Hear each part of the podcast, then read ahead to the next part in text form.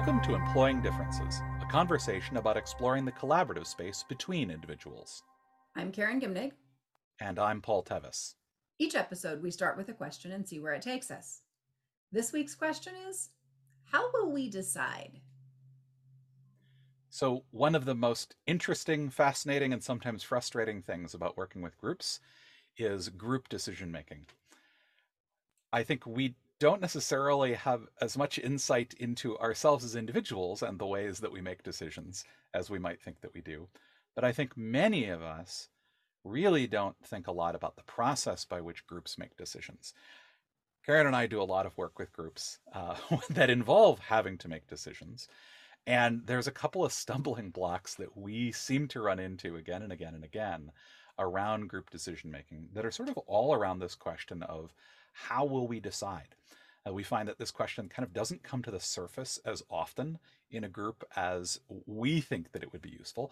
And that's understandable. We do a lot of work in this space, so we think about models for group decision making a lot.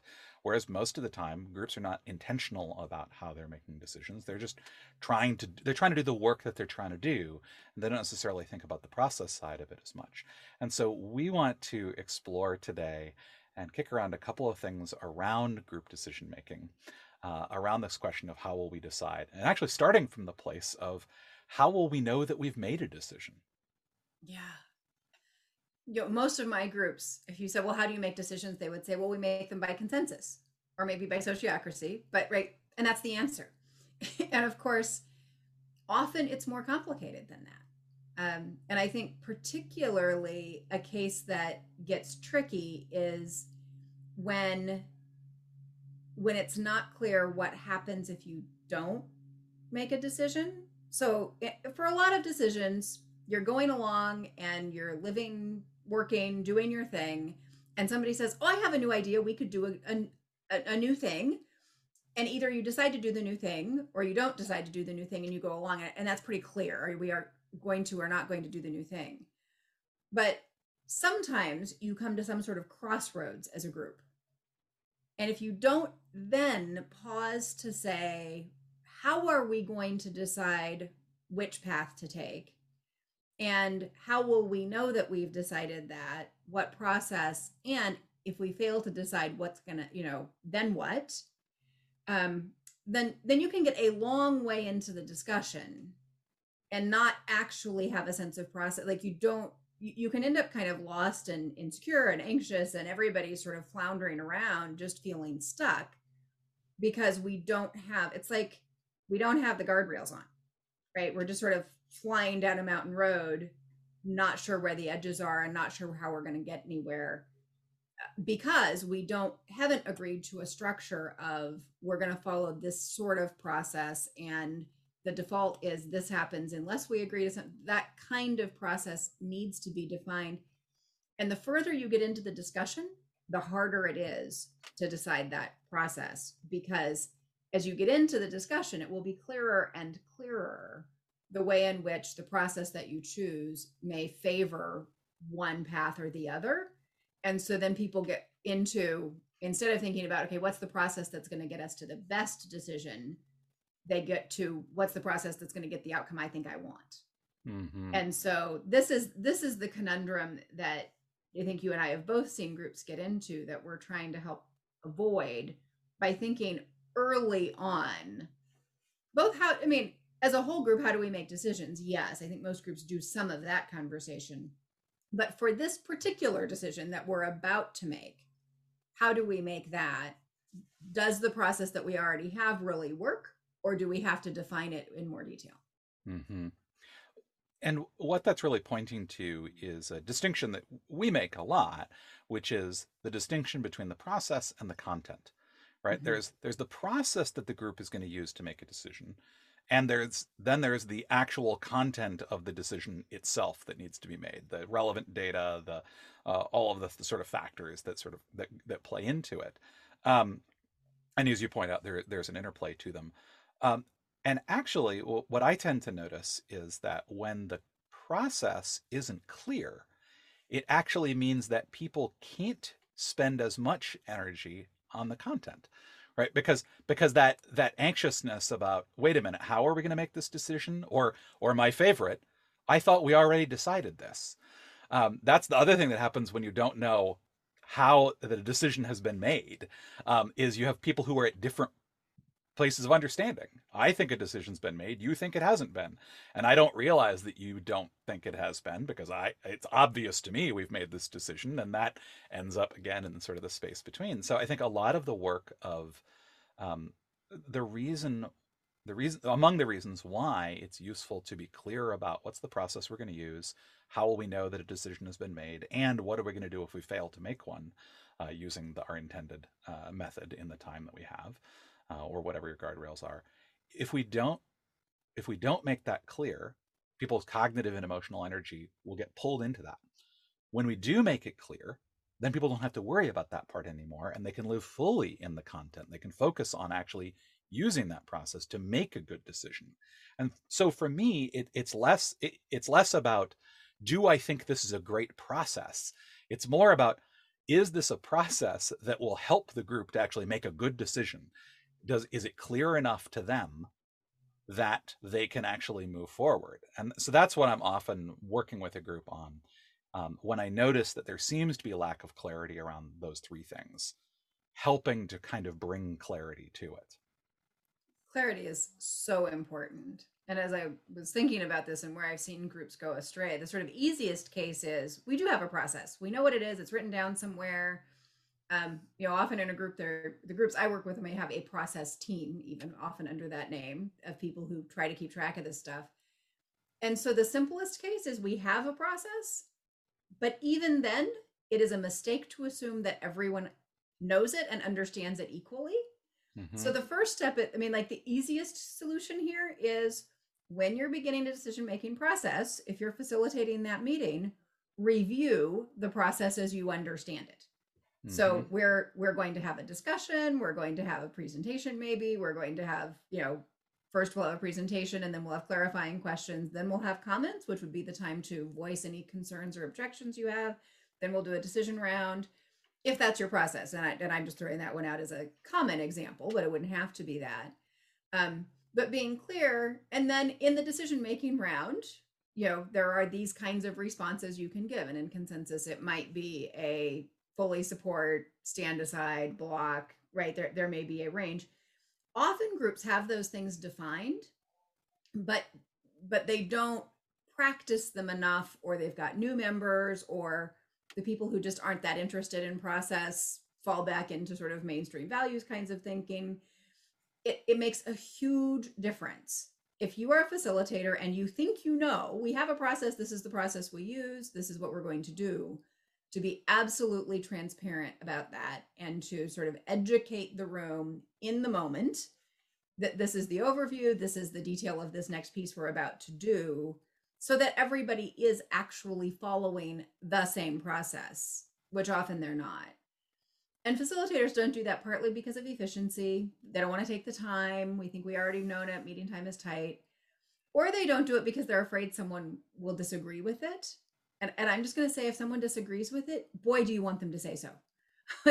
You really want that to come up before you're in it. So it it really serves a few purposes. It gives people the guardrails so that that waste of energy that you were talking about doesn't happen. It checks that we're all on the same page and gets everybody there. Or it reveals that we were all following different processes before we're so deep in it that it's made a big mess and mm-hmm. and, and it may take some time then to go back and reach out okay you you didn't think that that was delegated to the people i thought it was delegated to or you know whatever that thing was that someone objected to it may take some time to talk through that but you're so much better off to have had that agreement that even if it kind of derails your meeting agenda i think you're still better off. Yeah. Um I would much rather know up front that uh, we're confused about how this works than get into the middle of it. Because again it, it's it's going to be way more difficult to have the conversation about the process once we're deep knee deep in the content. Mm-hmm. um, and to then realize we're we're uh, we're confused about this or there are objections to it or people aren't actually planning on following the process. Uh, i'd much rather know that sooner because otherwise what i'm saying is i hope this stuff isn't true right? It's not it's not like by bringing it up at the beginning that you are causing a lack of clarity or you're causing objections. You are revealing them. You're they're already there. You're just bringing them out sooner and ideally in a in in a time at a time when it's more effective to deal with them. And so more, it is more efficient to do that. I think that the um the part of the skill and the discernment there is understanding that uh 90% of the people involved do not care about the process so much as they care about getting to a decision. Uh, and it's very easy for us as facilitators to fall into lovingly explaining this beautiful process that we're going to walk them through. Um, and I, so I think one of the things that's really useful there is to explain what they what they will get out of it.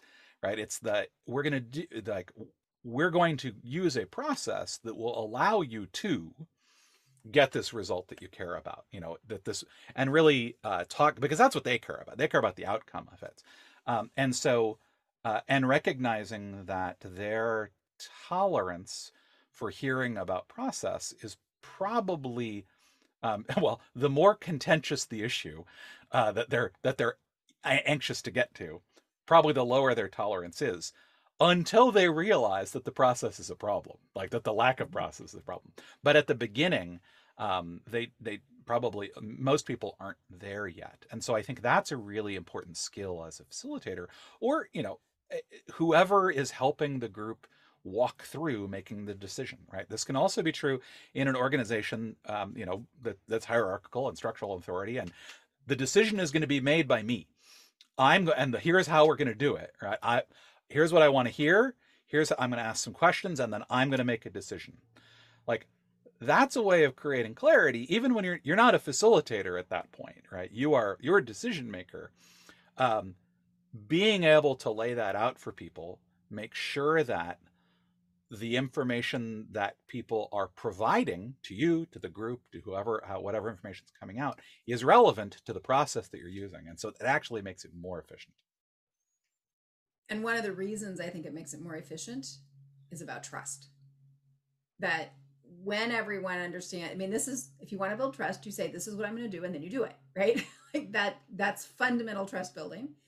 And so, as either a facilitator or a decision maker, you know, whatever that process is going to be, a place where trust breaks down is people think they know what's going to happen. So, in the example you were just giving, uh, the, the boss comes in and says, you know, hey, I want to know what you all think about this. And people think, oh, good. He's, you know, like, we're going to make this decision. And then the boss goes off and decides to do something different than what was said. That really can break down trust. Whereas if it was said at the very beginning, I'm planning to make this decision. I just want to hear from you all first. So I'm going to make a decision. I'm going to listen to you and then I'm going to decide. Okay, then people have that sense. They know where that's going and they decide what they're going to say based on that and that's very equivalent to if, if a facilitator says we're going to follow steps a b and c and this is how i expect it to go and you know if something unexpected happens we may shift but th- this is the direction this is the point at which we'll have a decision this is how we will know that we have a decision and if we don't you know if we don't come to a consensus this is what happens there and and i mean i lived in a community with a consensus decision making process that had 20 years of sort of adjustments and amendments and different things. And when I moved in and said, so how does this work? And it was actually, I had a really hard time figuring it. Like I had to sit down with people who'd been in there drafting it and talk them through it. I made a flow chart. And when we had a decision to make in that community, I put this elaborate flow chart up on the wall and walked them through and said, we are here. Mm-hmm. we have done these things and these are the things to come. And depending on what happens here, these are the possible outcomes and people loved it because then they knew like okay now i know where we are and i can see the outcome. I understand something about how we got here. And my flow chart was you know i didn't decide anything about that right? That that had been handed and no one was really questioning that this was the process. They just didn't know the process. So if you get that clarity they have a sense of trust and safety with each other and with me as a facilitator that we say, okay, so this is what we know is going to happen. And this is the point at which we would go to a vote, or this is the point at which we, you know, the thing just isn't going to happen, or if it didn't work the way I wanted it to here, these are my options for what I could do next. Like that's all there and laid out.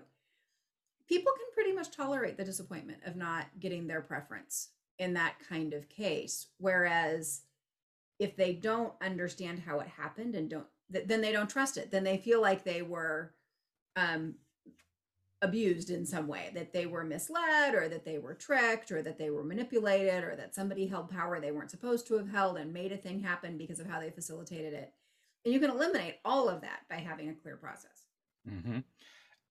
and the clarity around that uh, like knowing what that process is allows you to not only establish sort of at the beginning here's the map of where we're going but then to do exactly sort of what you talked about which is when you're in the middle of it remind people of that.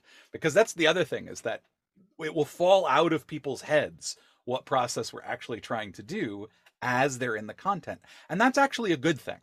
Like because you want them to be sort of in there and, and, and digging into that. And then being able to periodically go as you kind of said show them on the map. You are here right?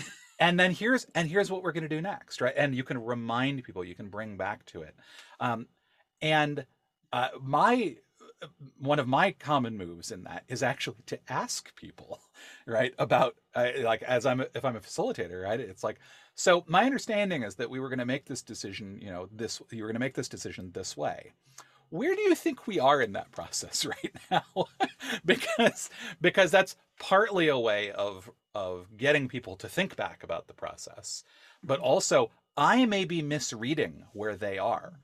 Um, and and again like that that's one of the things that i will often do is sometimes to a fault kind of bring that back to the group. Like i need to be mindful of when they're like we don't want to manage that. We want you to manage that and when that's actually useful for me to do. But um but yeah being able to when when you are clear about those things and then sort of laying them out at the beginning but then using them as reminders or as prompts as you're moving through the process when the group feels like it's getting stuck right? Because that's oftentimes where we get stuck is that we actually don't remember what we're supposed to do next. We don't know where we are in the process. Um, going back to that idea of if we haven't agreed if we aren't clear about um, how we know we've made a decision and i think we've made one and you think we haven't that's a lack of clarity about where we are not about the process but about where we are in it and so being able to remind and come back and question about where are we in this process can help the group get unstuck when they've gotten stuck because of lack of clarity around it. Mm-hmm. Yeah, and and I like your distinction of it can be really useful to say to the group where are we, and sometimes the group wants the facilitator to say this is where we are, and I tend to aim for a middle ground on that where I say so this is where I think we are. Is are we in agreement about that? Like, mm-hmm. am I getting this? Mm-hmm. Um, so I'll sort of offer that initial story, and if somebody isn't on board, I give them that opportunity to say, "Nope, I'm in a different place." Um, and and then I just really want to track that it is not the case that every decision gets made by the same process, even within a group.